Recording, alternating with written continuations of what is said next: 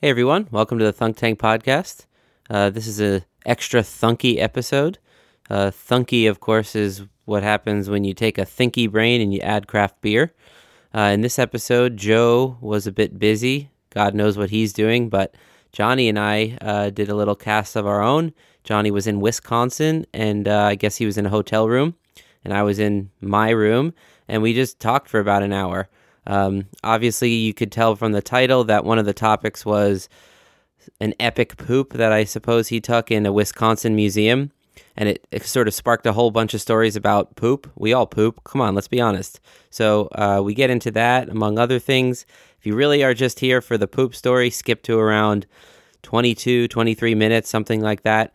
Uh, but other th- topics we hit on, I guess, um, fingerprint scanners, museum entry fees, uh, New Glarus Brewing, which is a brewing company I hadn't really heard of, but it's apparently really amazing. They only uh, sell their beer in Wisconsin, so it's hard to get. But Johnny talks a lot about that, and God, I don't know, other stuff too.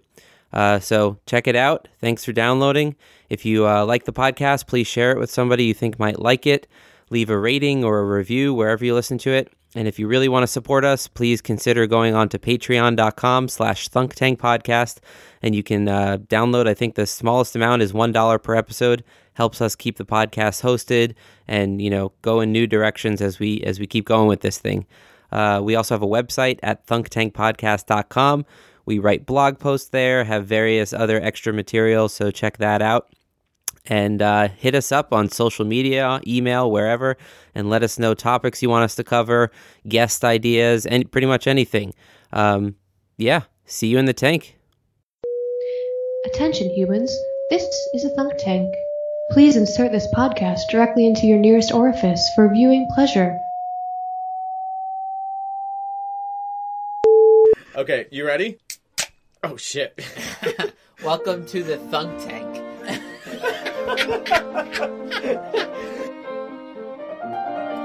Welcome to the Thunk Tank. Oh yeah. Yeah, there you go. Welcome, come into our, come into our Thunk Tank. Luke, don't switch to the other peanuts.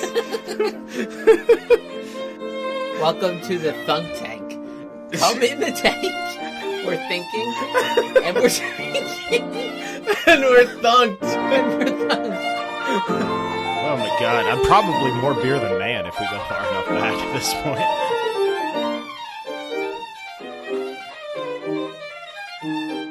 Cool. We're going. We're in. We're in the All right. Matrix. Cool. We're in. So, uh, w- welcome to the Thunk Tank here. Um, it just took us a lot of uh, technological of our abilities. hotel te- hotel Wi-Fi finagling to make this podcast happen. So, Uh, just so you guys know, Johnny is wearing two sets of headphones right now to make this work. um, and a tissue box holding up a microphone. well, yeah, there's that too. Also, like I, I'm on my third beer because, uh, you know, I started drinking beer at 7:30. Oh yeah, I've been I've been wandering around Madison, Wisconsin, drinking beer all day. So, Oh yeah, let's that, let's pretty- mention that Johnny's in uh, Wisconsin. yeah, visiting the capital, Madison. Uh, Great uh, capital. you know, Great capital. great great capital uh doing some business here but uh i don't have anything to do today so i decided to wander around and try all the beer i could and check out the city the capitol building is pretty cool i accidentally ended up sitting in the wisconsin state supreme court That's the Uh, best kind of way to sit in it, though. What you did. yeah accidentally i I just wandered in and sat down and i was like oh there's a sign that says like guests welcome no food or drink and i was like okay clearly i can't go past this velvet rope but you could like sit in the attendance area the audience area Yeah. and like a tour group just walked in that i snuck in on oh, I see. I thought I thought you kind of just like it was quiet in the building and you just wandered in. I was like, maybe not, but Well, no, it was good because that part was open, but the tour guide was the only one who could get me into the Senate and the Assembly, which he did when I jumped on the tour. So this is cool. There's a lot of marble. They're Yeah. saying if they, they it cost like uh seven million to build the state capitol when they did it hundred years ago, but to build it again today, like an exact replica, would cost like 1.5 billion, just because the amount of marble in the place, and marble is crazy expensive now. right. There's like French and Italian marble and German marble everywhere in that building. That's cool. No, I What is saw that w- with government buildings and marble? How come every capital you go to, there's marble everywhere? What's that about? there's there's something more noble about it. Maybe like it, it does seem like a very official rock. Yeah, it's Like just so brick that, is like, not as pictures, it- as impressive. It's like you know the cheap way to build something strong. I guess. Yeah. Why is it like you see a wood building? It's like fuck you. Don't tell me how to live. Oh, marble. Okay, I'll do what you say. Like, what's that about? Because it means you probably have to hire security to keep the skateboarders away too. Uh, yeah, yeah. Like when They- you make like marble outside, skateboarders are all over that. That's true. But yeah, interesting little town. Uh, some really good beer in this state. I'm drinking a. Let's do a beer call right now. I'm drinking a New Glarus. Uh, they're two women. I just had their Spotted Cow like an hour ago, which is like their flagship, and it's sort of a farmhouse Heffy, Hefeweizen style. Word. Uh, but this is two women. This is their lager. But New Glarus is kind of cool. yeah, I'm you sure should mention them because like I I actually hadn't heard of them. Yeah, and you probably wouldn't unless you're like deep in the beer nerd nerdy beer world because uh, they don't. It even says on the can only in Wisconsin. Like it was a deliberate act. They don't really. Dis- they don't want to, and they definitely don't distribute outside of the state. So It only like, leaks out through people it- basically. yeah, people want it in Minnesota. You got to drive over the state line and pick up a case. Uh, but it's really it's everywhere in the state because of that. But it's really good craft beer. I wonder So what the trade value is if you bring it back to North Carolina. Uh, it's pretty popular. Uh, I mean, I've I've traded quite a few beers to get my hands on some new Glarus myself from friends that were traveling or had friends coming down from Wisconsin. But I've only ever gotten, I think, one or two cans. Uh, my friend Sarah brought me a bottle. I'm gonna go to their brewery tomorrow, I think, and I'll I'll do a deeper review on it. Uh, she's gonna be on the cast soon, though, but we'll go over New Glarus, I'm sure, when she does. But a lot of breweries start growing, and then they just focus on that growth model. And you know, you sacrifice, even if you're not sacrificing quality, which when you scale up any industry, you're going to. Uh, you are definitely sacrificing the local, like the locally aimed uh, mindset you know, like gear the local gearing to gear towards your local market. Like, what does it mean to brew? Because they're about an hour outside of Madison, but also Wisconsin. Like having a purview and saying that's what we make, that's who we're making it for, rather than we're brewing beer. What is what do the most people want most of the time? That's how you end up. Beers all end up kind of tasting the same, you know. Yeah. you're all trying to capture the same market. Whereas it's kind of cool what they're doing. It's they just make beer for Wisconsinians, Wiscon, Wisconsinites. I don't, what you I, I don't know. I could yet. I could venture a guess that it's not But their, their, but their logo is yeah probably not. But their logo is pretty distinctive. It's the state of Wisconsin as a fingerprint, and I think it's one of the owner's actual thumbprint, um, which is kind of weird to have on. it's kind of weird now that they use fingerprint um, things for cell phones and whatnot. right. Yeah. good good luck. Yeah, anyone could sign into their iPhone account. By the way, use it, speaking of I- fingerprint sensors, what's the first what's the first security concern you can imagine at a fingerprint entry into a phone compared to like a digit like punching in numbers? Uh, well, the classic like spy movie one is the that's the obvious one. The more terrifying one is someone cuts my thumb off Yeah. to and then just carries my finger in a bag so they can get access Right, to right, right. everything. Uh, that's why I don't like the idea of retina scanning. I was more worried about like drunkenly passing out and someone's like, Oh, "Hey, true. grab Luke's thumb. It's right there." Right, whereas Whereas, if if, I'm passed out, they they can't hack into my brain and say like, easily. "Give me the code." Yeah, not not with any amount of ease they can't. Unless they're like Rick or something, you know, then whatever, you're fucked Yeah, anyways. If they're superhuman, they could. Yeah, I don't Right. like all that stuff. I don't even keep my phone locked uh, because uh, as a bartender, I've found cell phones at the bar before, or like. Yeah, I was at the park once and I found a phone and and you know I I don't want your phone. First of all, like I just don't want it. I have one, but also I know you could track them and stuff. And and the shame factor of you running into me and being like, "What are you doing with my phone?" and be like, "Uh." Like it's just it's not worth it. So uh, my instinct is always to call the whatever number says home or mom whenever I find a lost cell phone because your Yeah. mom will get in touch, find a way to get in touch with you, or can get in touch with someone who can get in touch with you usually. So if you ever find a lost Usually, phone, yeah. I always call the home number because it's, it's if you're an adult, it's either your house or your parents' house if you're a student, and uh, yeah, but people lock their phones, and I'll try to like, I'll be like, oh, is it one, two, three, four? Nope. All right, I give up, and then th- that's it. I love how you give it the honest try of one, two, three, four. No, I used to try all the obvious ones one one one one zero zero zero zero, but we were doing it with my friend's phone, and he snatched it away from us and freaked out because it was a work phone, and he works in um, system security, sys, uh, security, systems security, and an anal- analyst. I don't know. He does computer network security stuff, and he was like, "No, our phones are set up. If you put like five of the wrong guesses in, it wipes your phone." Because they assume yeah, I, someone's I trying think to hack it. my phone does that after Really? ten That's wrong crazy. ones. Well, I was almost about to wipe my friend's phone and like erase all of People do it as a joke all the time because the phone's backed up to the cloud.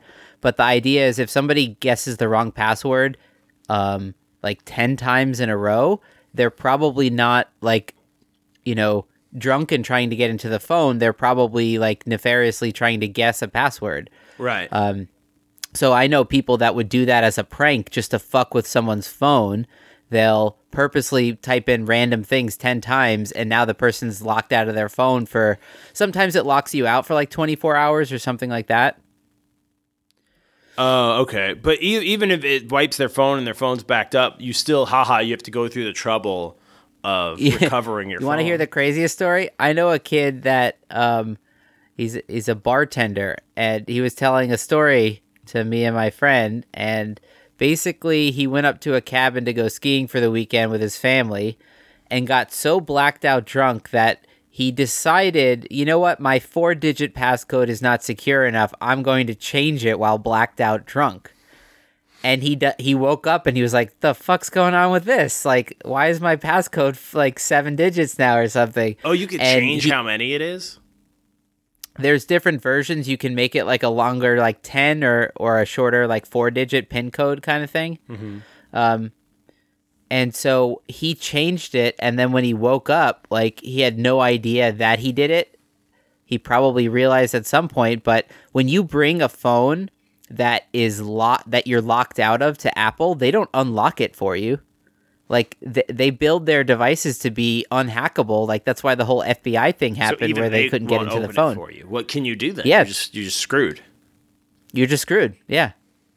Um, but that's like what what if you set your phone to do that, you know, uh, to to to be something you can't break into, then you know, don't be so dumb as to black out, change your passcode. I guess is the lesson See, there. this is why I don't have passcodes on my phone. I don't do any online banking on my phone. I don't have any credit cards stored on it or any financial information. I have, I guess, like email and stuff like that. But uh, I would love to be like that, but like I just, you know, when I'm running to catch the train and I have the MTA app that buys my train ticket for me, I, you know, fuck it. jump the turnstile like like I do. No, kidding. yeah. Uh, no, I, I I like not having anything on my phone. I don't have the banking app. Every time I go to the bank and I like try to do something dumb, like get an account balance or deposit a check, like, you know, you could do this on your phone. Just take a picture. I'm like, yeah. Then I have to worry about it. You're the bank. You handle all the security stuff. That's why you're you're you know you're robbing me blind Yeah. generally, right? Is because you're the ones that are trustworthy and I'm not. So. Uh, I mean, I both just- get I that, I don't have anything to hide in my relationship either. So like, I don't. I just leave it unlocked. I don't have a lock screen. Don't you want to cash a check on your phone though? You just take a picture of it and it goes in there No. one day. Who I do that all the time. I don't have to go to the bank anymore. Pre- pretty much, I take a picture of the it check. that is it that hard to go to the bank though? It's so hard, dude. It's harder than doing laundry. No, the bank is so easy because everyone's on their phone. When you go in the bank and you're under fifty, they're surprised to see you. They're like, "What's going on?" Like, Dude, there is no they anymore at my bank. It's all robots. well, that's your fault. Get a better bank. I mean, that's a credit union. Like they're they're kind of behind the times, but they have one teller now instead of having like the normal Yeah, eight and that one teller is probably free most of the time. So Yeah, because like the robots are way better. It, it was the first time I used the fully automated like machine where it's like a, it's a whole kind of teller experience, but just a machine. But it felt weird, and I, don't- I, I don't go there if I don't have to, when I can just take a picture on my phone. Anyways, I'm drinking Anchor Steam, by the way. oh, nice. You drank So- that last time. Yeah, because like the corner store, I right around w- where I live, I can just walk two minutes to a store, and my choices are Sierra, which is another beer I have here, or um, Anchor Steam. Otherwise, I have to get. You know what I saw? The Sam Adams New England IPA. Have you heard about that? Oh no, how's that? I I I I haven't had it, but like I I can just imagine that like, you know, I don't want to waste my New England IPA beer on a Sam Adams. I'd rather have something else. You know, Anchor Steam isn't an independent craft brewery anymore, right? Um, They're owned maybe by I Sa- knew that. Maybe I didn't. They're owned by Sapporo, the the Japanese. Oh yeah, yeah, I knew that. That that happened about a year ago, right? yeah. Yeah. Oh Just well, saying. it happens. I mean, I always ask myself like if I had a brewery of any size that was doing well, but um, it was like taking up too much of my time, and there was an offer from some big company to buy it. Like I, I can't guarantee you that I wouldn't say yes to that. I don't think anyone can. To sell what? The Thunk Tank? Thunk Tank Brewery? What? If you were offered a billion dollars for the Thunk Tank, would you sell it? Sell what? The the concept? Our podcast to create all the A billion content. dollars? Uh, uh, uh, okay, let's say a thousand. One thousand? All right, uh, pick a number in between. like maybe a million is reasonable. let's say five hundred thousand. Five hundred thousand, and and they own my voice from the No, past. they get yeah, they get every episode done so far, any characters created on the Thunk Tank, uh, uh, uh, you know, all that. oh, so they would own Johnny Genie. Yes, Not to imply that that's a character in any way, but the the version of the po- on the podcast would- they would own. Yeah, um, yeah, I think we would all probably be smart to take that money and change the name of the podcast to Dunk Tank. Like, what's the fucking difference? yeah, you're right. Just take the money and start over. On the one version, we have Dunk Tank podcast, and we have five hundred thousand dollars worth of promoting power.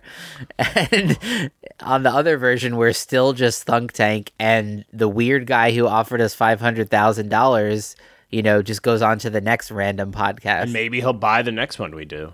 Yeah, and I, I, or the I'm next this- people will say yes. I would be the same way with the brewery. Like, sure, I'll sell my brewery if I really like love the art of brewing so much that I can't give it up. Just start over. Now you don't have to worry about the money side so much, or you could be your own. investor. Exactly. I was just looking it up, and Sapporo has one brewery in the U.S. and it's in La Crosse, Wisconsin, on the other side of the state for me right now. That's kind of cool. Huh. So Nice. good, good pick of beer. I assume you did that on purpose. Well done. Luke. Oh, I, I, I mean, when when you said we might podcast um, while I'm in Wisconsin uh, a couple days ago, I thought I better get some Anchor Steam because of the Sapporo deal. yeah, smart. You're you're you're a far thinker. You know. So, should I read the first thing that you sent me on your uh, Wisconsin notes? Sure, I was kind of buzzed at the bar just typing up a list of thoughts, but yeah. Well, I So forget here the are list now. here are uh, Johnny thoughts from being in Wisconsin. I, di- I don't have it in front of me, so you got to remind me. Well, I'll start. I'll start with an easier one, and we'll we'll get to the uh, the the the women pooping thing. Oh yeah, oh Um, yeah, okay. So this one's pretty interesting. Museum donations. Should Hmm. you give the donation when you enter or when you leave? yeah, I went to the Wisconsin State History Museum, which is kind of geared towards kids and field trips mostly, but there's some cool stuff and like tools from frontier days and from the the indigenous people and all that crap. But like I walked in and I asked the guy, "Oh, how's this work?" And Well, actually, I just walked in. I was to figure it out, and he stopped me. He's like, "Hey, have you ever been here before?" I was like, "Uh, no." He's like, "Oh, well, let me tell you about it." And he did the whole spiel of what's on each floor. And he goes, "And we just asked for a five dollar donation and blah blah blah." I was like, "Okay, great, thanks. Where are the stairs?" And he's like, "Oh, they're over there." And like stared daggers at me as I walked past the donation five It's like, bro, it's not a suggested donation if if if people are going to get pissed that you don't do it. Right. And it's like, and it's not that I'm one of those guys who won't give money to museums and stuff, or, oh, it's not mandatory, then I'm not going to pay it. I'm not that cheap. It's just, But I'm no hero. well, I was going to wait and see how good the museum was. I ended up spending about two oh, hours. Oh, you there. genuinely thought like you might catch the box on your way out. I did. Well, no, I meant Like, to. I forgot not- to, but I was going to put $5 in on the way out. Which, uh, but, But I mean, it think- wasn't like a separate area. You you could you could pass by it on your way out.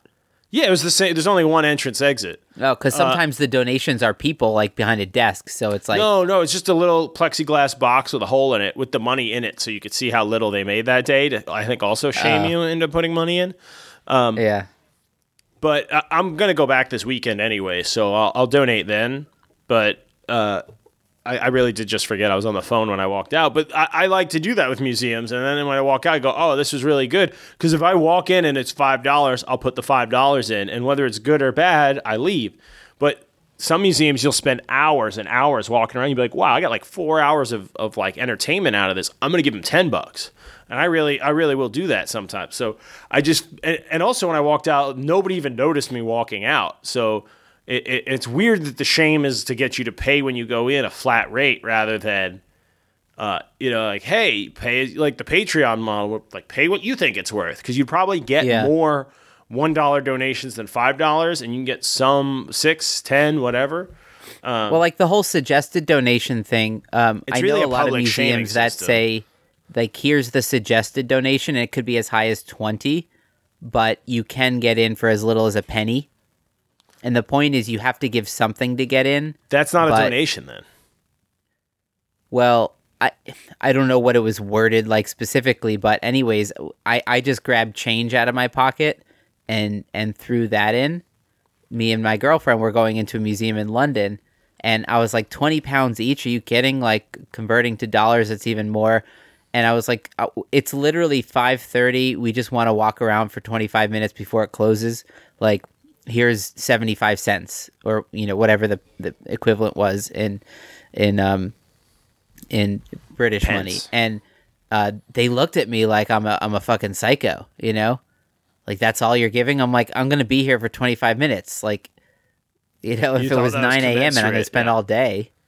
Right. And so, I, I mean, I'm sure that's the shitty millennial way of thinking, the a la carte way of thinking about things. But, uh, yeah. They would probably get less donations, honestly, if they did it on the way out, though, because people are used to paying for products before they know how good they're really going to be. Like you, you buy a movie before the movie, you don't. Hmm. But the idea is museums are mostly funded not from ticket sales, but from But know rather than ask for a higher level donation that you know you're not going to get from everyone, like they ask for five dollars because they know whatever percentage of people, or they ask for twenty because they figure, you know, a third, a quarter of people aren't going to give us anything, so that'll average out to fifteen, which is what we actually need per person to to keep operating or whatever. But I would almost rather you just like tell me the set amount then, like it's three fifty. yeah.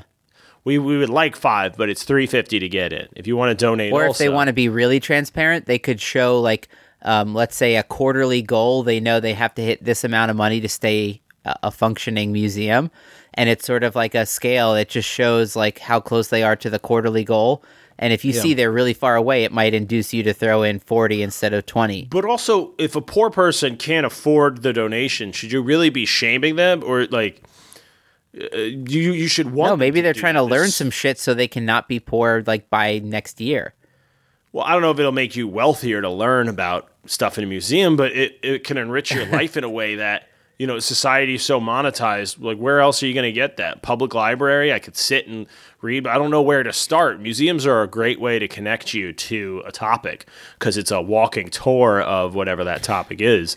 And uh, I Unless mean, it's I a get they museum that allows a lot of kids inside, then fuck that place. This one had a lot of kids, but they were they were small groups, so I, I didn't care, and I just avoided them. But uh, we went to a science museum in Denver, and it was like, um, a, it was the kind of museum where field trips happen there, mm-hmm. and so it was filled with like school children. Ruined the entire experience for me.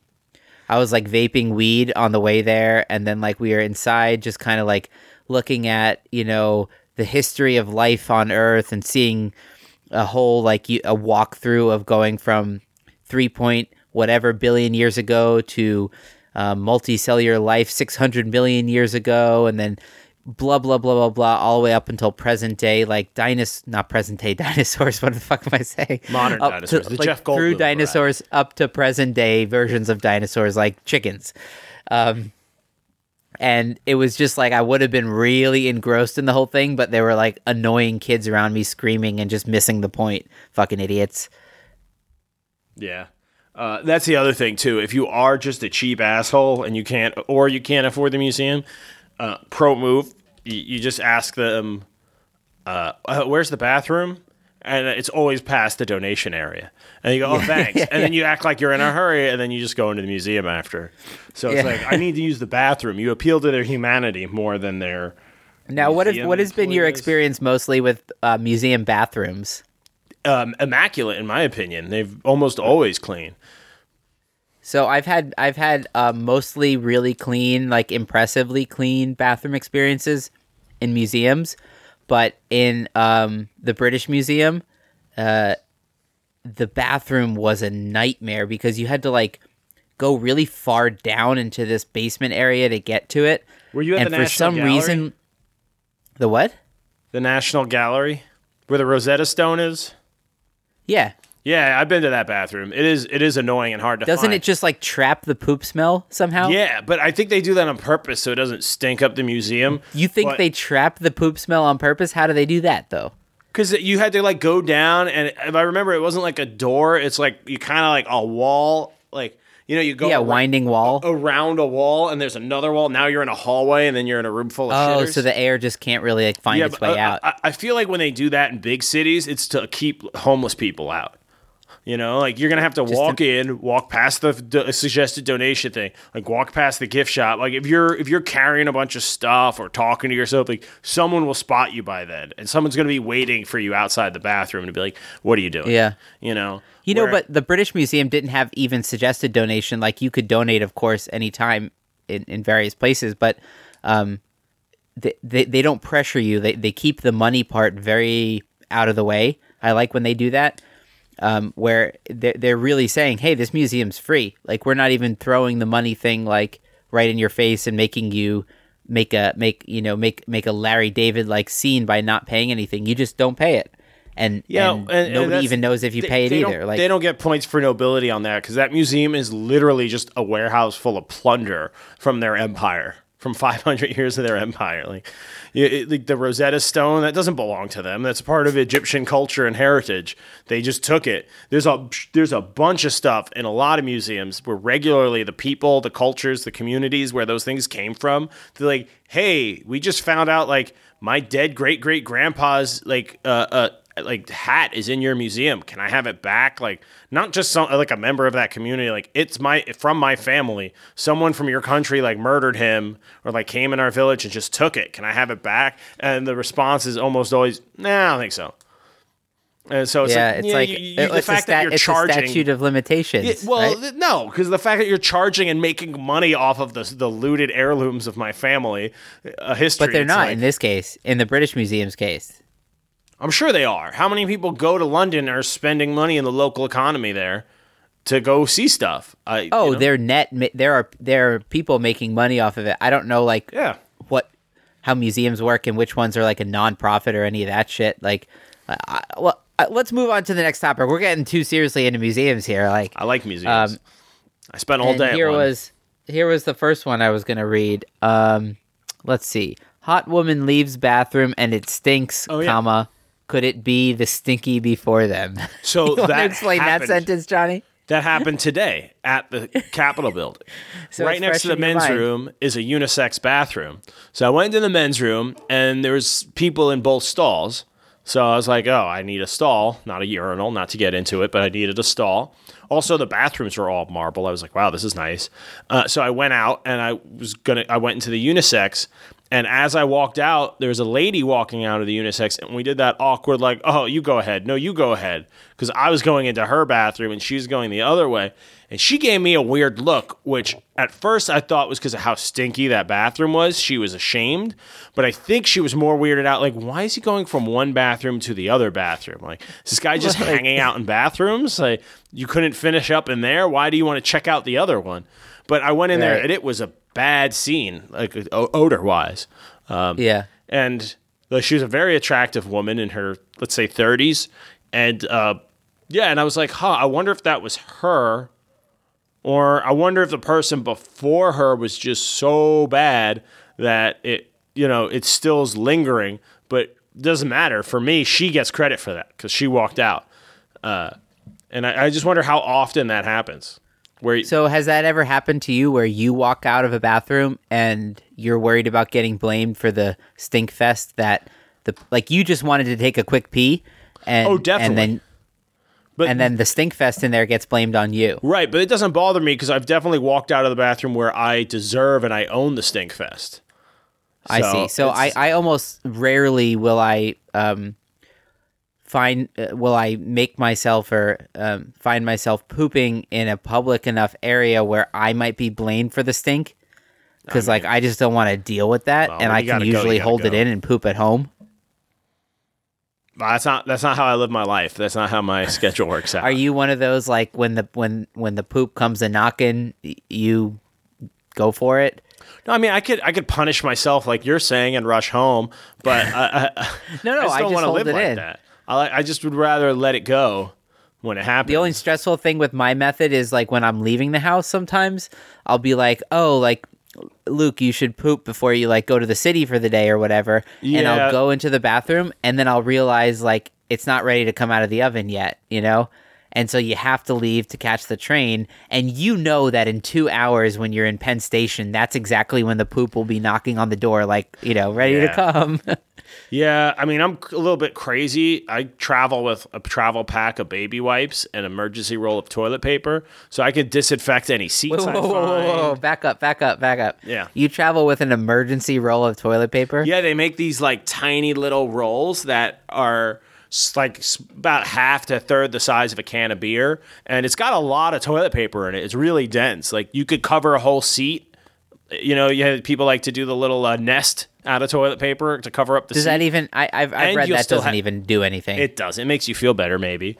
Uh, but Yeah. it's it, it. And then there's extra also to do what you need to do. But I, I bring baby wipes or alcohol wipes to clean the seats. I'm weird about that. Like I disinfect the toilets at work every day to use those if I have to use one of those. Even if I disinfected it earlier that day, like mm, a customer might have used it since then. I'm going to re-disinfect.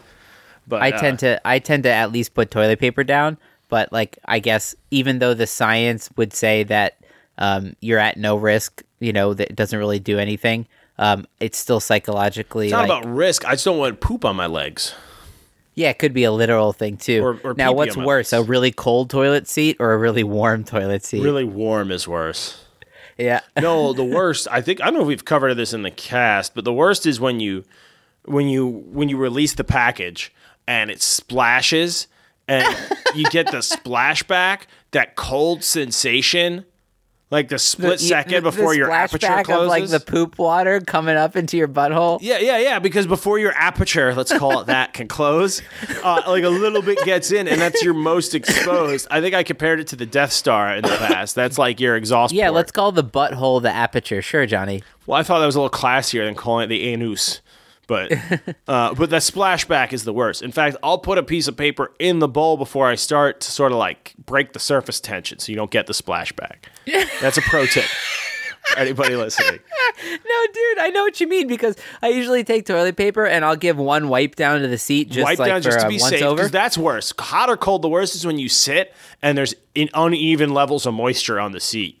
Yeah. You're like, oh, So so it serves two purposes. It cleans the seat, but it also makes the water more likely so when your big log of a poop hits it, it's just gonna like thunk in and it's a thunk in. There you go. But it's not gonna go Ew, is that what we're, and the like thunk tank is? yeah, the guys, you thought the thunk Oh, tank was like beer and thinking. No, no, no, no. It's it's poop falling into um um an overly surface tensioned Oh no. toilet bulb. Bulb. It's about Oh splashback. it's preventing splashback. Um, yeah, but that that did happen, and then that's just was my thought while I was in there and had time to think. Yeah. But marble bathrooms are wonderful. I feel so safe in a marble stall. When they're really clean, they're great, but sometimes I find that they can smell worse if they're not being cleaned. well, there's no excuse for that because marble is so easy to clean. You know, you just hose you know that smell down. that beach bathrooms tend to get? what? You know that smell that like a bathroom at the beach tends to get? I think you're It's like thinking a of fir- Penn Station, which is marble but disgusting. Yeah, that's what I'm thinking of. Yeah, Penn Station is probably the worst public bathroom I've been to the most. I usually don't wash my hands there because I think if I wash my hands, Uh, they'll be loss. dirtier by the end of it. Yeah, I think you're right. You're better Yeah. off. You're better off going upstairs and washing your hands at somewhere else. Anywhere. city. Yeah. Get a water at Starbucks and wash your hands. You can use the code on the receipt to get into the bathroom. Isn't that the funniest thing? Is that really how they do it now to avoid racism? Um, I mean, most places will say, um, uh, you know, restroom for customers only. And then you're like, cool, how are they going to enforce that? And then there's a code on the door, and you can only get the code if you ask the employee, basically. Well, I've had this happen only once or twice, but I think I went into a bar or a restaurant. I was like, "Hey, can I use your bathroom?" They're like, they're for customers only. I'm like, "Okay, great. Like, I need to use the bathroom first, and then I'm going to eat something." And be like, "Well, you have to order first. and it's like, "What?" Like, uh, I have to order food while I have a poop like I'm- I think it only Like, happened once. It might have been a bar, and they didn't know me, but it was like, "What am I going to? Order a beer and bring it in to take a shit with it?" Like, you're going to watch the Yeah. beer, and it's going to be warm and flat when I get out. I tell you Like- what, if I take the shit and I just leave without ordering a beer or a burger, then like put my put a picture of my face up or something. Like I think I ended up giving them my wallet or something, or gave them a credit card. I was like, "Here, hold my credit card while I go to the bathroom, and I'll start a tab when I get Yeah. back." Because I didn't want tab. the beer. I didn't want to don't the pour beer- the beer until I get out of the bathroom. right. Yeah, I don't want the beer sitting there. First of all, who knows who's going to put what in it? Roofie it or whatever. You know, you got to be safe. Uh, and also, I just don't want it sitting there getting cold, warm and flat. I'd love to while- meet the person who wants to roofie you, though. Well, I mean, you know, they might. I got kidneys.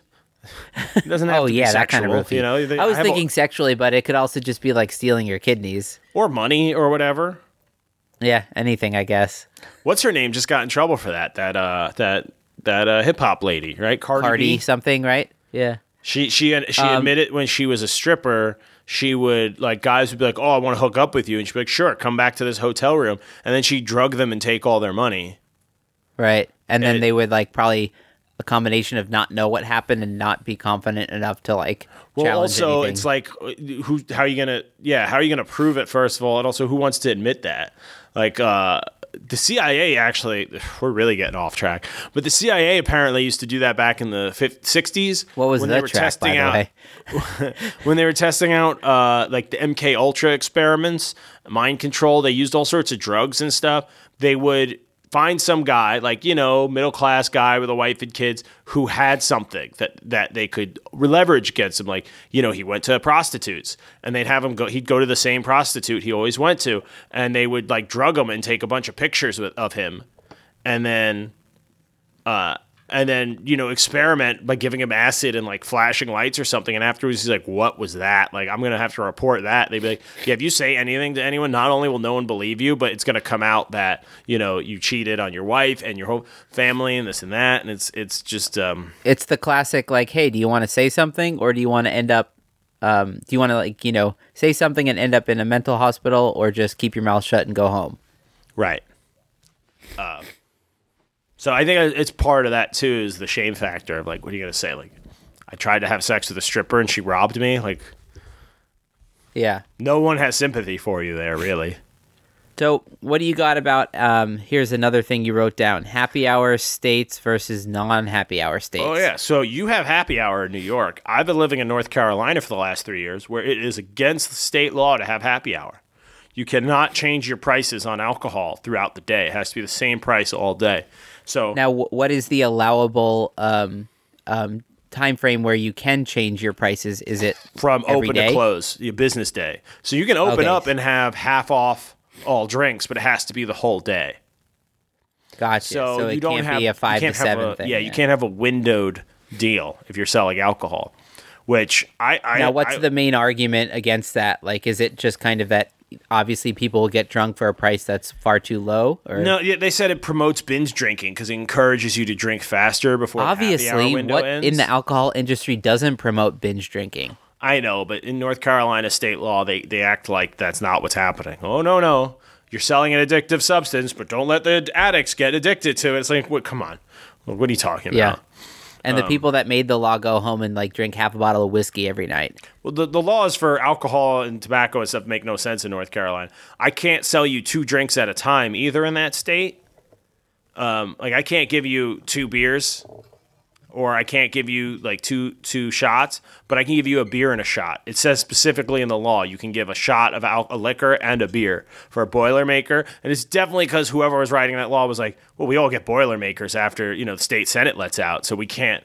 You know, we can't get rid of that rule, uh, which is dumb. Somebody was like, "Well, this rule doesn't make sense because I like Boilermakers and I'm a good Right, person." but the spirit of the law is to prevent binge drinking. And if I give you two beers, have you ever seen someone be like, "This fucking idiot bartender, I'm gonna get drunk twice as fast and drink both beers at once"? I've tried it on the cast. You end up spilling a whole beer's worth of beer if you do that. Whereas if you pour a shot into a beer, you just fortified that beer with straight liquor and went from a 5% beer to like, I don't know the math, 15, 20% beer, whatever. No. 10% beer, whatever it is. And it's like now you're getting drunk faster. So why would you make a special uh, exception for that? Um, why? Why would it only be fifteen percent? Wouldn't it be?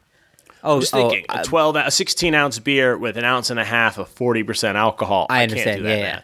But you're Whatever the boosting math the, is, yeah. alcohol on the beer. And um, Yeah. and I could sell you two of those. I could sell you one of those. You can chug that beer with a shot in it, and then you can order another one. But I can't sell you two beers at one time, which is less alcohol. So the law is is really silly there to begin with.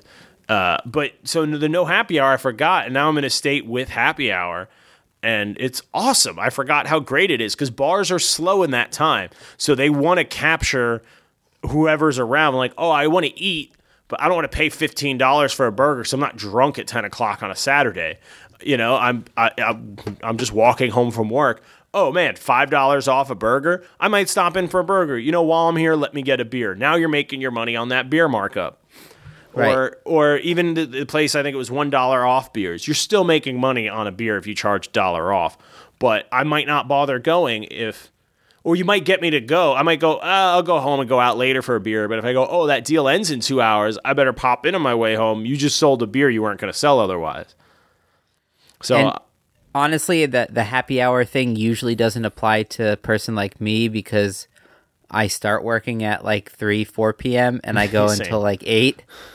But it's Yeah. for the nine to five people when they get out at five and they're like, oh, "Hey, I did have a instead of nine- going yeah. home, having dinner, and then going out to meet people, I'm going to do the version where I meet people from like six to eight thirty, and then go home and do dinner. I- but guess what? yeah. When you're at the bar and you have like the four beers for the price of two, and you're kind of hungry and you can't imagine yourself cooking dinner at home, you buy the fucking burger. You know? Yeah, they still made money on that that half off beer. Well, it's and good now for the economy. Money off the burger for you. Um. Yeah, no, I I- I agree. I used to have a nine to five job, and it was great. We used to, I used to, we used to let we'd rotate who got to leave work right at five on the dot, and they'd go grab a table at the bar down the street and order our oh, because we get the same appetizers because they were the same half Yeah. off thing. So like we would say, okay, I'll finish up your work. It's Tuesday. It's your turn. It's five oh one. Clock out and rush over there. Get us a table. Order the apps. We'll get there by 5.15, 5.30 and order a pitcher of beer. And you do that. You have a couple of beers, and you're home by like seven, eight o'clock. And you're, Yeah. which is if you have work the next morning at nine, it's that's my window to go out and have fun. right? You have to shift it earlier. Like my window right now is usually between like nine thirty and like midnight, Mm-hmm. whereas the nine to five or maybe even earlier worker, their window is between like five thirty and nine thirty, and they're like Yeah. getting ready for bed between ten and eleven. Oh yeah, mine God right now him. is like midnight to two a.m. Yeah, same. Which If- is really- if, if I if I get to bed by two a.m., I'm happy. Like I'm not Which- worried about it. Yeah.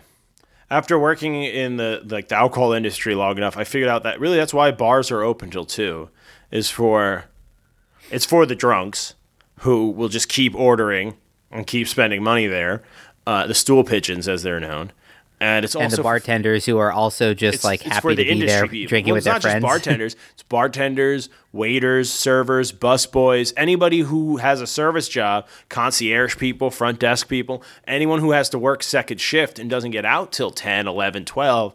And, and you can spot them as a bartender. You could spot someone coming in and be like, you either just got kicked out of the last bar or all your friends were leaving and you acted like you were heading home and then you just stumbled down the street and now you're in my bar versus somebody who just Yeah. got off work. I know it's 1 a.m., but it, I could tell this is your 5 p.m. You're coming in for your first beer. You get really good at spotting. like another restaurant person who Mm-hmm. got off at midnight and came in for a drink somewhere you can read that energy of like i need my drink versus like the person who's like i need my eighth drink before i can go home Oh, I just remembered something else. So I went to an Irish pub for lunch today because it was like two o'clock. I'd been walking around, which is pretty early, one, two. There weren't many bars open at that point in the area of the city I was walking around, but I was just hungry. And this Irish pub, they're always open, and they had a lemon orzo soup, and I was like, oh, cool. I didn't want like corned beef or a burger. Like I didn't want something greasy. And I was like, they have soup. And I got I ordered the soup. I was like, oh, do you have half pints? And she's like, well, we do little like ten ounce beers. And I was like, okay, can I get that uh, spotted cow, which is a wheat beer, which is really hearty, healthy beer in my opinion. It's, it's I think four or five percent. Heart healthy beer. I like that. Oh, hearty and healthy. It's not good for your heart. Alcohol. No, I is heart bad. healthy. I heard you. I heard No, you. alcohol's very bad for your cardiovascular system in general. I can't really. no, it lowers blood pressure. It does. You're right. It's good for you. Heart. So I had a heart healthy beer. There you go. Thank you. you won me over. Um, but while I was, uh, and I, and I took my book out and I was reading, and the bartender, like, she could read the vibe of what I was doing. I had taken like two sips in 10 minutes. I really, I clearly wasn't like trying to catch a buzz yet.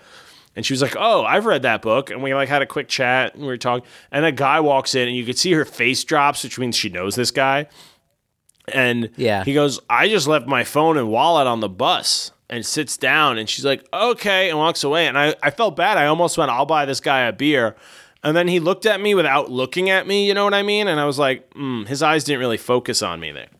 And then he repeated it to he her had again that that vagueness behind the eyes of. he like a- repeated yeah. to her again and like expectantly and she's like oh so what are you gonna do and he goes i don't know do you have a phone i could call someone and like his it fell apart like you know how drunks can keep it together like could i have a beer and you give them beer and they go thanks that's great like you were really focusing and articulating there Yeah, yeah, yeah. and then like it they have just- like a script. If they stick to that, they can seem reasonable. really, if you're like really kind of distracted.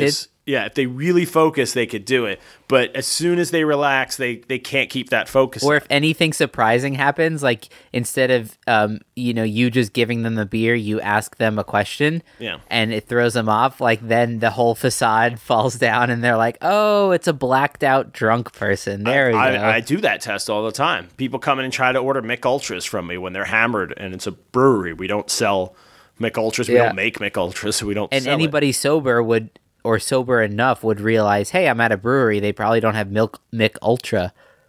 but they don't Is even like look at low-calorie the beer or They don't look at the menu or the boards or the taps or anything. They just go, "Can I get a Mich Ultra? Let me get an Ultra."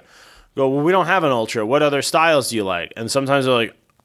Oh, is he talking to me? They have that look on their face. I'm like, okay, you're shitted. Like you don't need it. What do you What do you think that is? Like in a really wasted person's mind when they think they need one more. What is that? It's it's keeping the good times going. It's the FOMO. I can't let this end. But I mean, like I'm I'm guilty of it myself. Obviously, like we used yeah, to too. sort of get way more close to the level of blacked out drunk when we were younger, and I remember like Close. being places where you think to yourself like, um, "Oh my God, we're almost out of beer," but you don't think to yourself, "Wait, I don't need any more beer. Like I'm good." And That- you go out and you get more beer, and you have like one more beer from the twelve that you picked up because you are already right on the border of not being able to like stay awake. Well, it's the enough too much line. It's very fine line with alcohol. For a lot of people, too much is when they physically can't have more, and not enough is where they're still able to have some. You know what I mean? It's like, oh, I haven't drank enough yet, and it's like, why? Because you still can. It's like, yep. Yeah. like, oh well, but so yeah, this guy he like they gave him the bar phone, which was like an old timey receiver with a cord, and she's like, it doesn't go any further than here. It's like the middle of the bar. She's like, you gotta come over here to order. And the way he got up was like, oh, this guy's shit face at like 1.30, 2 in the afternoon, and he That's called his see. brother, and and he did the like. I'm gonna try to sound professional drunk voice while he's telling his brother where he left it, and he's like, "Okay, someone pick me up." And and then he hung up and the, guy, the bartender's like so what's happening? And she's like he's gonna find someone to come pick me up. And then he, he sat back down for like five more minutes and she's like do you want some water while you wait? He goes yeah. And then she went should you call the bus company? He goes yeah do you have their number? And she was like, "I have a phone book here," and he's like, "Cool." And he spent like 15 minutes going through the phone book, and I had le- I just left while he was still trying to find the bus number. I was like, when his brother's response was he's going to try to find someone to pick him up, is definitely he was like, how many and the guy was middle aged at least and it was like how that many means times that he gets that call often. Yeah. And that's the default answer for like, look, dude, I can't help you right now. And it's one thing on your day off. Like, I don't try to shame people because I've had that happen where, you know, what if you work an early shift? You get out of work at 11 in the morning and you worked at 4, 4 a.m. to 11. Yeah, you want a beer. People give you dirty looks. It's like, no, this is my 5.30 p.m. I deserve a beer right now. I just got out there's of work. no there's no need for judging like a time of day and a drunk level, right? But I think there is a drunk level which I find annoying to be around, whether it's midnight, 3 a.m. or 3 p.m. You know, like if somebody's Right. just like zombie drunk, they're just annoying to me. And this guy was like on the border of that. He was on the cusp of that. Um, if he had ordered a shot and a beer for when I got there, he would have been over that edge. And he probably was whenever he left wherever he was coming from. And then walked it off by the time he got there. right. Rode on the bus for a while until he just was like, oh, I know where there's a bar around here. And just hopped off the bus. And I don't know how you leave your wallet and your phone. I'm guessing he lost them at the bar, left them If, on if the that actually happened, I um, doubt there was a because it's also or anything. possible that he just made that up too. Right, I doubt there was a bus or any, but he wasn't like shabby or anything. Like he was in nicer clothes than I wore, was wearing. But uh, That's not and saying much. and he, he- I know, and he wasn't starting to drink. He was drunk already, and they were just so like not not surprised at all. You're also coming at this, Johnny, from the angle of, oh, like everyone resets at night, sobers up, and then starts to get drunk again. yeah, but there are people that wasted just are started again. always wasted. It sounds exhausting. Like I drink a lot, probably too much. And like it's exhausting to to to to just drink at night. Like I don't know how people wake up and keep drinking. It sounds horrifying. Yeah, I mean, um, I mean, I know, I know various um, people either through someone or from um, like a different. Uh, oh, what am I trying to say? I, I know, I know some friends of friends or friends of family members who will um, sort of let's just say if they were to allow their blood alcohol level to drop to a certain level, that's what disturbs their body because their body gets so used to That's not the baseline Like- anymore. Yeah. yeah, like I I know people um who if you were to check their blood alcohol level let's say at 11 in the morning, you might just find it to be like 0.09. And that's actually kind of low because it was at, you know, 0.19 When they went to sleep, yeah. Meanwhile, so they're never below the legal limit ever. Yeah, that's got to be really bad for your body. But then the legal limit for them is like the 2 p.m. sun's out. I'm just sober at at Starbucks, you know, and then the the late night in a bar, like being the zombie guy, could be as high as like I don't know 0.25. I don't I, I don't know if you've ever blown into a breathalyzer, but I had a friend. Well, I knew a guy in high school who blew a point, uh, point four. Like he chugged a bottle of Hennessy and went to the hospital and tested .04 before they pumped his stomach. So his Point- nickname point- was was four zero. Not 0.04, 0.4. Point four, yeah. He's Point four. He, he would you- have died you- if he didn't get You his stomach could die. You but should die probably. he, actually, he he would have, and he definitely damaged his liver or whatever. But he like it was like a thing. He took a couple of weeks off after it was uh, like a, a point. Did he get his for him. stomach pumped like fast enough? Is that basically what saved him? Yeah, I think he started puking immediately, and then they took him to the hospital. So his body was already purging it out, and then they put him on saline and kept him hydrated and all that. Isn't I that cool how the is no body knows to puke? If you if you're going through like meth or heroin withdrawal, which or opioid withdrawal, and you go to jail, like let's say you get you crash your car and they know you're fucked up and they lock you up. They just throw you in the cell and let you go through withdrawal and scream and, and you know the freezing sweats and all that. Like they just let you sweat it out because like whatever, it just feels like you're dying. But if you if you crash your car wasted like and your blood alcohol is a certain level or you know you're you're a regular drunk or something they'll like they'll they'll have to handcuff you to the hospital bed and monitor you because you actually can die from alcohol withdrawal it's just so ubiquitous we don't realize that withdrawal is actually one of the more dangerous ones And when I did the dry January thing, I took I took January of 2019 off of drinking totally, not because I like have a problem drinking. That's something I'll address later in life. But no, I'm just kidding. But I'll was- admit that it's a problem later, not now. yeah, not now. But uh, no, it was because like when I went to Germany and I did all those traveling last fall, I just and we had all these Christmas parties. I was just drinking all the time towards the end of 2018. I was like, I need a month off, just, Dude, like, Christmas into New. Year's is a is a hard like you was- you just see that as like um a fucking th- pinnacle to reach, and you just kind of crescendo through the whole thing. Yeah, Yeah. and it was rough. So after that, I needed a break, but I realized I'd never really go more than a couple of days without at least a beer. Like I work with beer, I work in the beer industry. I'm always trying beer and drinking beer. So And I work with kids, so that's why I need beer. Yeah. So I, uh, uh, you know, I, I was like really nervous. I was like, oh my gosh, like, am I going to go through the withdrawals and DTs and all those things I had heard about? I was so scared.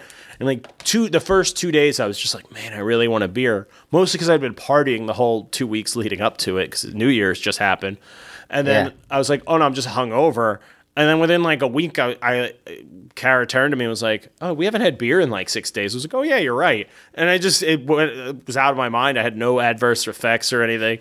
Uh, but I really like psyched myself out, and I thought I was gonna like, oh, I better monitor, and like, oh, my body might not be able to handle it. It's like, oh no, I like I drink a few beers at night before I go to bed. I'm not. Yeah, that's very the time. different. I've never I've never had a job where I would even feel like I could do it drunk. You know. Um, I can't quite say the same about that. Um, I mean, some of the most fun gigs I've played on trumpet. Um, I remember two summers ago playing um, Brahms Requiem, and uh, it was there, there's two trumpets and three trombones, and so the three trombones and me went out to find some tacos. Um, and uh, at this taco truck with like a seating area to the side, they were selling um, what would be like the Mexican beer that they would be selling, dude,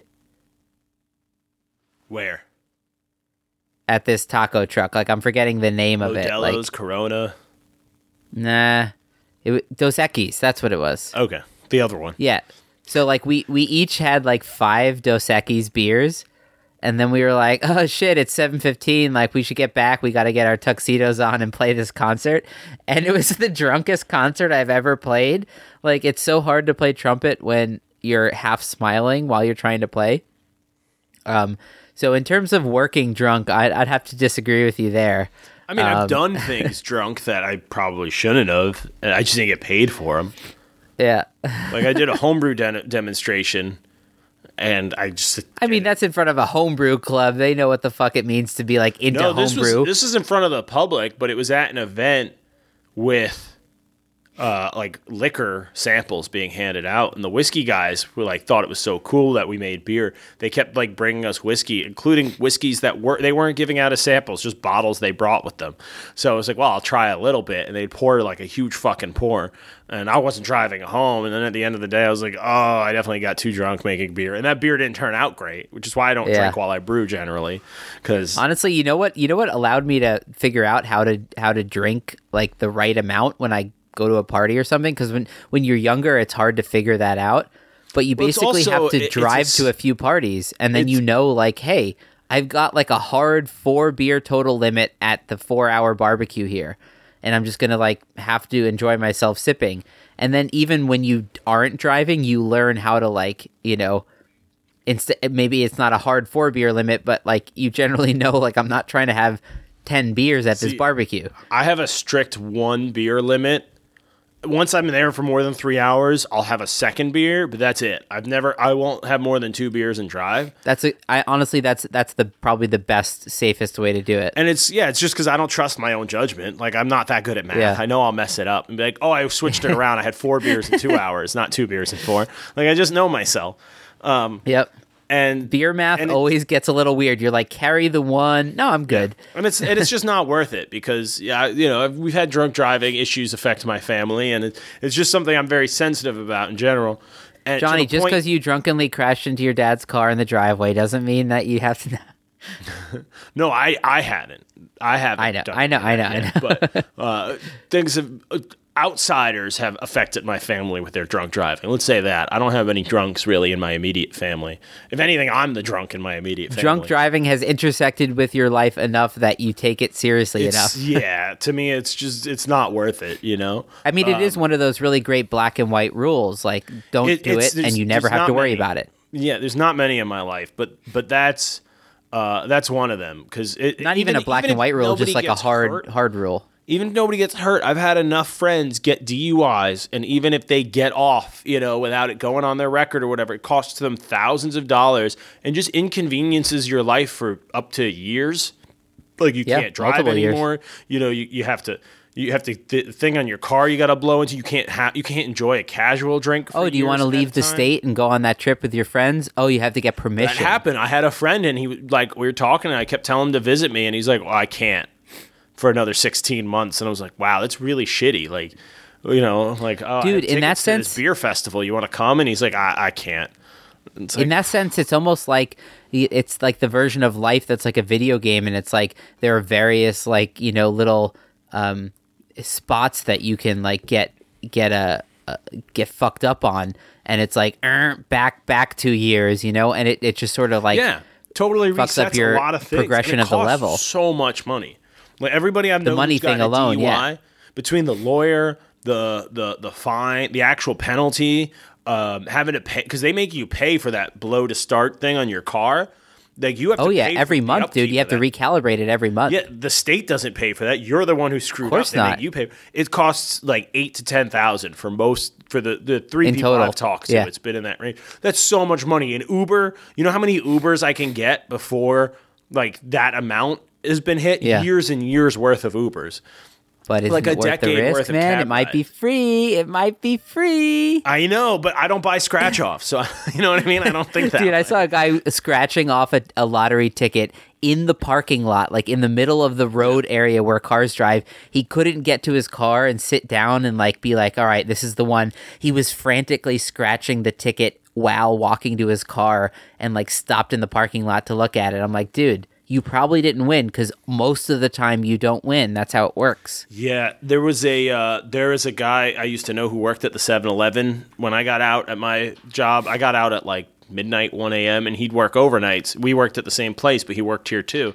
So I would go visit him. He'd give me the day old uh, buttered rolls. You know, it was a good exchange. really? I was very poor at the time, so he would give me the old Wait, food. you had a day old out. buttered roll 7-Eleven hookup? Give me the day old buttered rolls and the day old paper. Uh, and I just talked to him. day you old know, paper. yeah, there's good crosswords still. They're good even a day old. Uh, Even the news stories are good you if you haven't read them. Yeah, exactly. They're new to me. Um, Yeah. So I would, uh, you know, I'd hang out with him, and there's this one guy. I forget what night of the week it was, but let's say it was a Tuesday. Every Tuesday night, he would come in and buy fifty dollars worth of scratchers, and then he'd go to his car, scratch them off, and then come back in and buy another fifty. And he'd keep doing that, and and like it got to the point where my friend was so annoyed, he like would just tell the guy, "Stop talking to me." Because the guy would like try to bring him in. Oh, I won this one. Oh, come on, you got to help me out. Like the guy has any control over it. It's like yelling at your blackjack dealer kind of a, a mentality. Until the point where he goes, I don't want to hear about it. If you want to buy them, buy them. Like you don't need to speak to me about this stuff. Like you're a weird loser. But he came in every night and he always had a, a wad of cash. And we figured out we thought he got paid that day cash.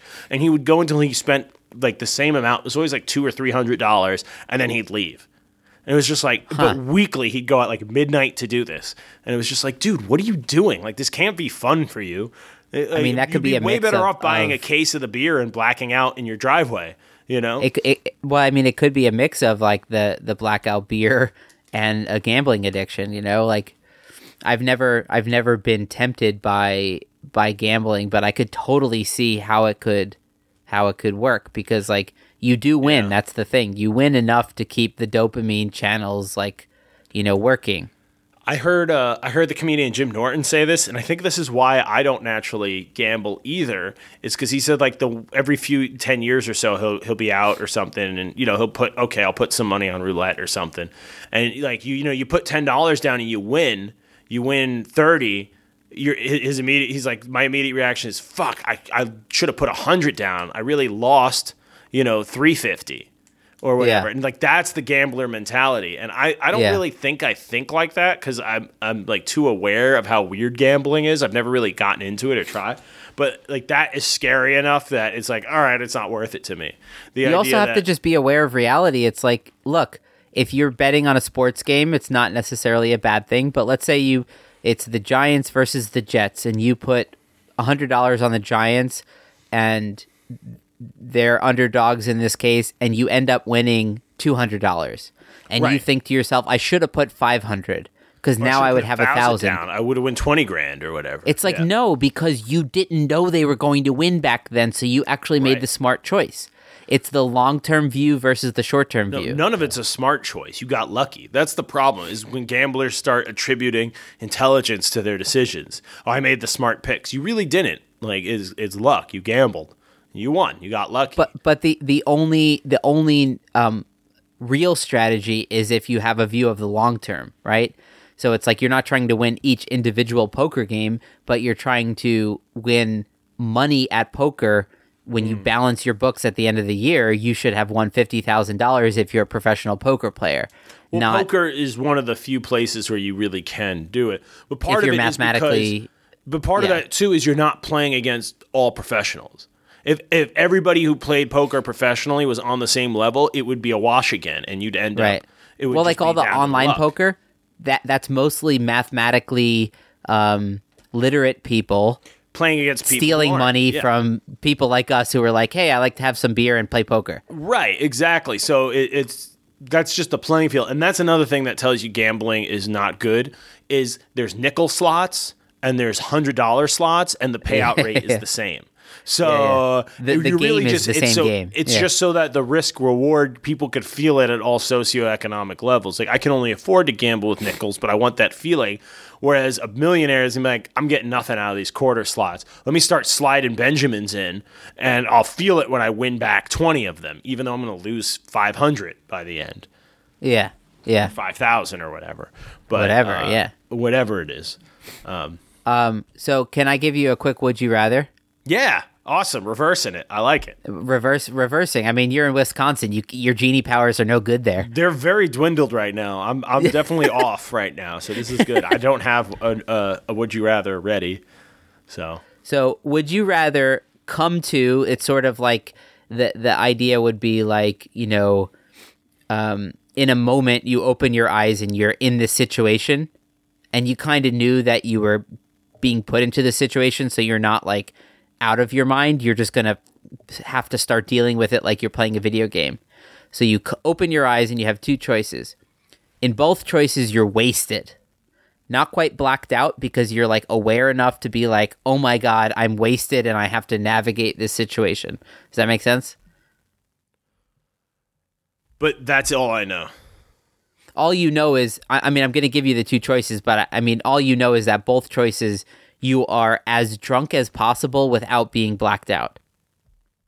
Okay, Like, in other words, uh, you're online still, like you're still in your head, and but you're I'm just hammered, you're hammered. Yeah, like watching uh, Aerosmith in the front row, and Jesus is the lead singer, kind of hammered.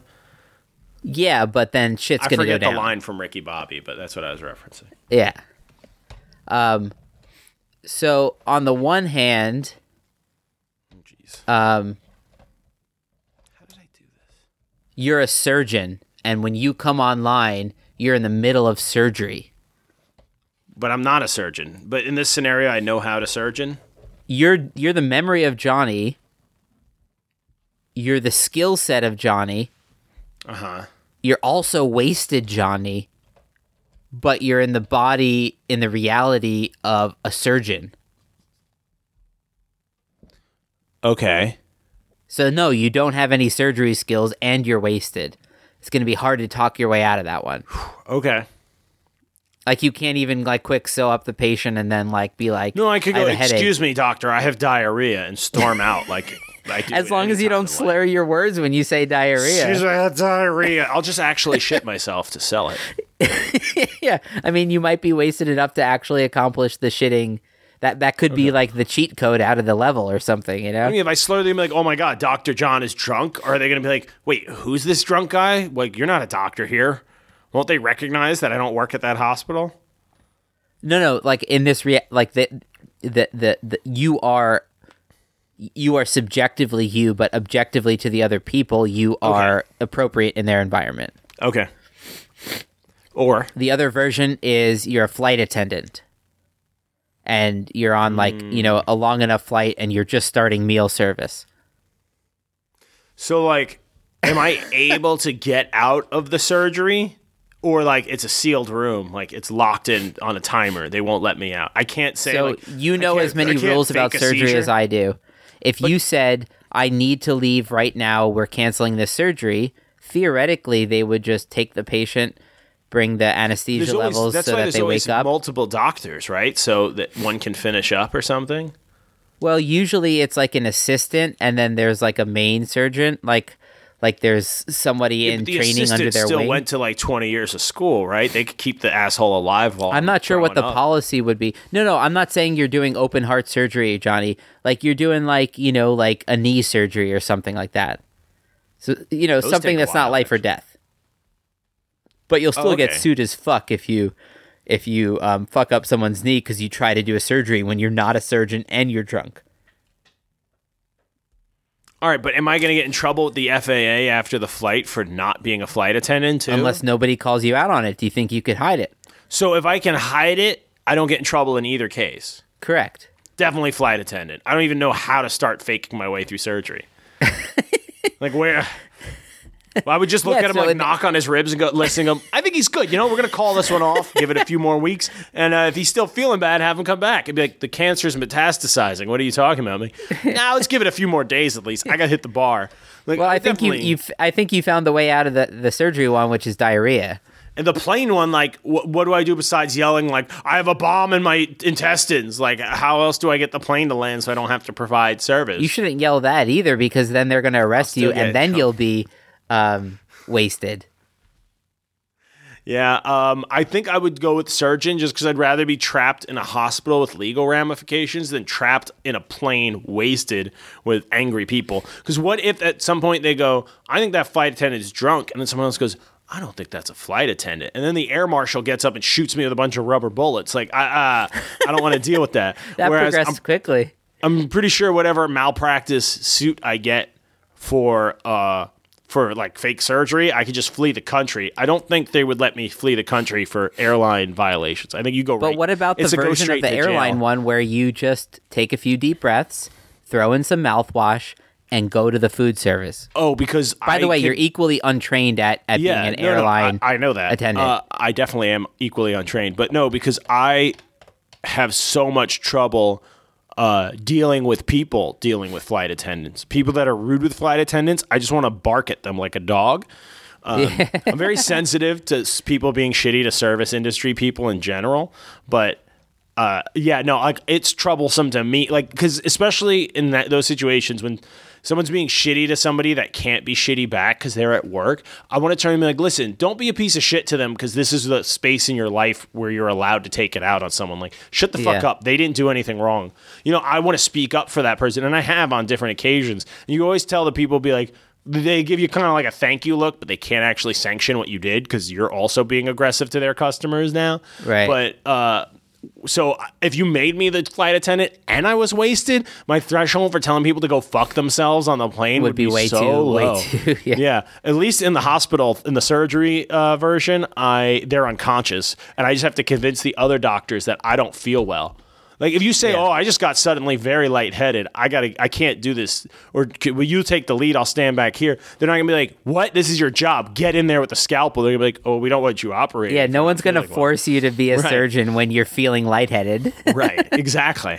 Oh, I just got a little dizzy. I don't think I should be you just have to convincingly say uh, like I have diarrhea or I'm lightheaded and get out of the room and get away from people yeah. and and just pretend to have food poisoning or something like that. well, it that. depends. Am I drunk? What am I drunk on? Am I drunk on vodka? Can they smell it on me?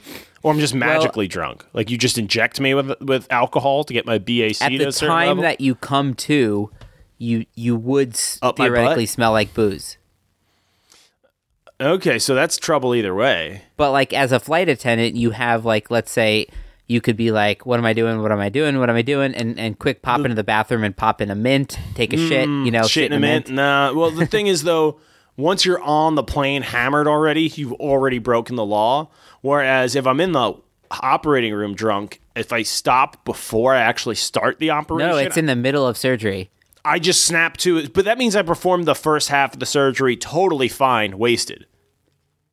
Yeah, you were blacked out. This is But I did a great job, even though they could smell it on me. See, I don't know. you- this is where the geniness comes in. You got to think of all the details. This is All right, exactly no, what you do you're to about me. to start the surgery. You're reasoning Fine, your you way out of this there. bullshit, and it's infuriating, isn't it? Yeah. You're like, just answer the question, Johnny. Um, yeah, no, I think I'd do surgery. It sounds more fun. Like if somebody on the plane was like, you know, my chicken's cold. I ordered the chicken, but it came cold. You'd just be like, we're f- we're fucking thirty five thousand feet in the air. Your chicken's a little cold. You're eating a chicken. I know. I would fucking headbutt them and be like, he said bomb, hog time with the belt extenders. like, I just, I've always wanted to see someone get hog tied with those, you know? Is that part of the training? Hog tying? Oh, yeah. I forget when. It was either right after the shoe bomber or right after 9 11, never forget, where um, some Makes you guy sound like made you're better than me joke. because you said never forget.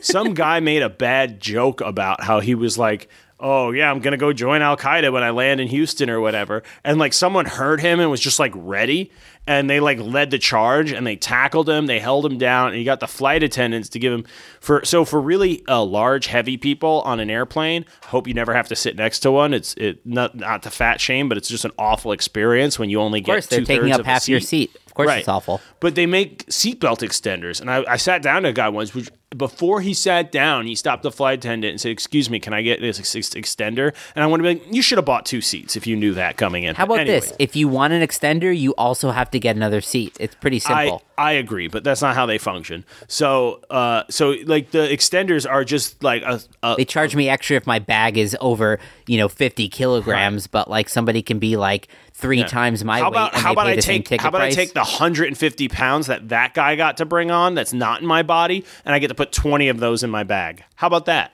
yeah, let how about put- I can just me put- it to my body? Let me What's put the difference? three, yeah, three of those pounds in my carry-on, in my check luggage. Oh no, you're 51 pounds. You can't check that bag. Really? Because that man with a, with no check bag is 400 pounds, and I weigh half of that.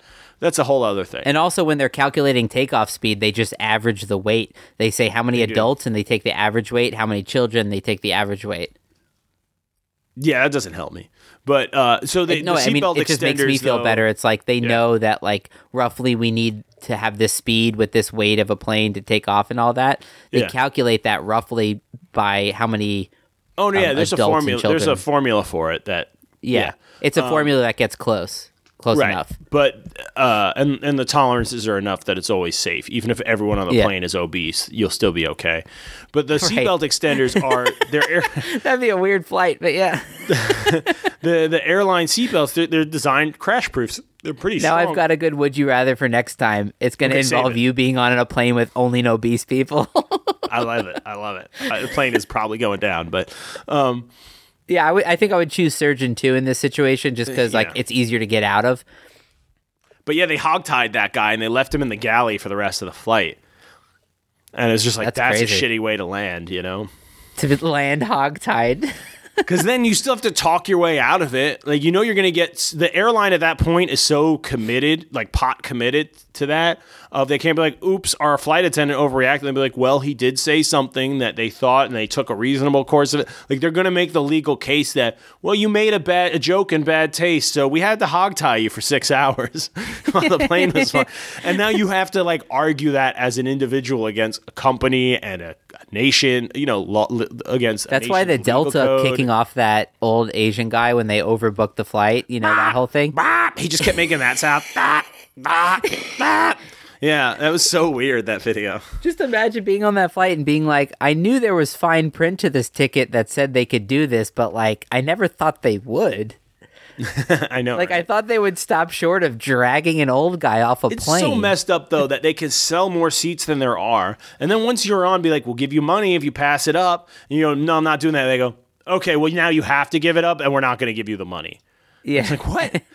Like I- just think about where else you could do that. Like you make a restaurant reservation and you get there and you sit down and they go, "Ooh, we over reserved these tables, so you got to get the fuck out." Like no other business lets you do that. Hospital beds. Think of anywhere else where you can like oversell. Yeah. Like, if a if a if a sports team did that and you showed up to the stadium and they thought, well, you know, ten percent of the people don't show up. To the movie. Yeah, the we games, sold and way everyone more should- tickets than than there are seats. Yeah. Like, the- what if you everyone can't shows do up that. though? If a movie, imagine if Avengers did that at the next, if Marvel did that for the next Avengers movie, there'd be nationwide protests and outrage, and it would affect stock prices. But airlines do it, and it's just like, yeah, that's how it is. Just Most of the deal with time, I guess asshole. it works out because enough people don't show up for their flights. You know, Yeah, yeah, a- a- so it, it ends up like on, only on trans in that situation with the the guy that got dragged off. It was like all the all the the fucking stars were aligned the right way that made it so nobody was willing to volunteer. Um, we should wrap yeah. it up. Yeah, let's wrap it up. Um, I got stuff to do. Yeah, you got to hang out in that hotel room more, huh? Well, we just got food, so Oh, nice. Um, yeah, I got to go eat dinner myself. I barely ate today. all right. Well, if you want to do a drunk tank later, Um, text me. Yeah, I I, right, I live here, so I do too for the night. So uh, thanks for I guess tuning this in kind to of was uh, a our psycho babble about poop, museums. It's not quite a drunk tank. We're gonna have Drunk to come up with another na- name for it, like Thunk Musings or something. We'll But, we'll uh, just call this episode "Johnny is in Wisconsin," and then I think people will click that out of curiosity, right? Yeah, and then we got him. We got them. Yeah, they can't leave. Right. They're in the tank. Um, well, before that, Oh shit. Um, I kind of let him do that. Not really though. All right. Thanks for listening, and uh, guess Johnny will get to speak last. And uh, I got nothing. I gotta go eat. Bye. ha, I hung up on him. Uh, still playing that game, even though it's just the two of us, uh, and I won. And I am in Wisconsin, and it's not that bad a city. It's fun. Madison, cool town, all that stuff. Uh, thanks for listening to the cast. This was a splinter cast with just me and Luke. If you were really missing Joe this cast, go screw yourself. You know, I'm still here. I'm valid. I'm a person. He'll be back on the next episode. And uh, until then, thanks for checking out the tank.